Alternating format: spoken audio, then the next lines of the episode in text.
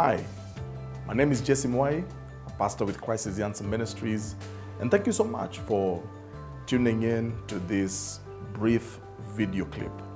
I want to challenge your thinking. I want to challenge you with something that I have entitled Don't Get Stuck.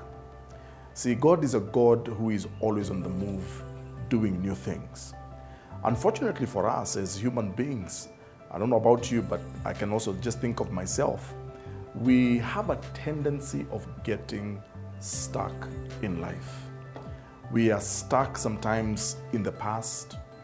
Maybe things may have happened to you, some things that probably that were very difficult to deal with, some traumatic events that may have taken place. Or sometimes the opposite is also true. Maybe you had some good success, you had a good run in business or in life or in career some time ago, and you are stuck in either past glory or you're stuck in past trauma. But you're stuck all the same. But you see, God is a God who's always on the move. He says in His word to forget the former things. Isaiah chapter 43, verse 18 and verse 19. He says, Forget the former things. See, behold, I am doing a new thing. God desires for you and I to be on the move, to keep moving on. We are now in the new year 2021. 2020 has come and gone, and things may have happened. It was a very difficult year for so many people. But guess what? This is a new day, it's a new year. New opportunities are before us. Yes, you may have lost a job in 2020. Yes, you may have lost a marriage, a relationship. Yes, things may have gone maybe opposite of what you had expected. Maybe you maybe you lost a friend or things happen. Or maybe yours was a very good year and you had great things happening. But guess what? God is still telling you, forget the former things. Now, whenever we talk about forget, especially from a biblical perspective, we normally don't really quite seem to understand when God is telling me to forget, forget, forgetting what is behind, as the Apostle Paul also puts it in the book of Philippians, we, we, we sometimes don't seem to really understand what this forgetting entails. See, the forgetting that God speaks about encourages, uh, encourages us to get involved in is not just a cognitive engagement. It's not in the same way that I will just forget about an event or I, I, I will just forget to do a particular thing, maybe just because of a loss of a memory. That's not what God is asking of you. The forgetting here, forgetting what is behind, is an active, intentional determination where you and I are so determined that my past will not hold me back. Whatever happened will not hold me back. My success will not get in the way. I will not hold on to things that have, have happened. I will not hold on to relationships that are dead. I will not hold on to situations that, that are long gone. But instead, on a daily basis, I will make a decision, I will make a choice.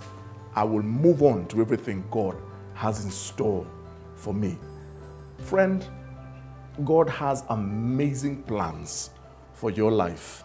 God has amazing plans for my life. I'm excited to see what God will bring about in my life this year. Not even just this year, but even tomorrow. Today is a day and a great opportunity to experience God's best. But I must choose to forget what is behind. Yes, I know maybe you got hurt. Maybe somebody took advantage of you. Or maybe somebody rejected you. Maybe, maybe somebody talked behind your back, people walked away from you. Maybe you lost a certain opportunity. Maybe you felt betrayed. Maybe you lost a loved one. Maybe even to the pandemic. Maybe you lost somebody through death. And yes, these things can be very painful. And I'll be the first to admit that sometimes things happen to us that are so difficult to deal with. Sometimes they leave us devastated. Sometimes they leave us feeling weary and tired. But my friend, I want to encourage you no matter what you have been through, whether good or bad, I want to encourage you forget the past. Forgetting what is behind and moving on to the things that God has in store for you. And this is not in any way meant to minimize the pain maybe you find yourself or the trauma you may have gone through. But this is just to remind you that God still has a good plan for you. The one thing you cannot do, you cannot live in the past.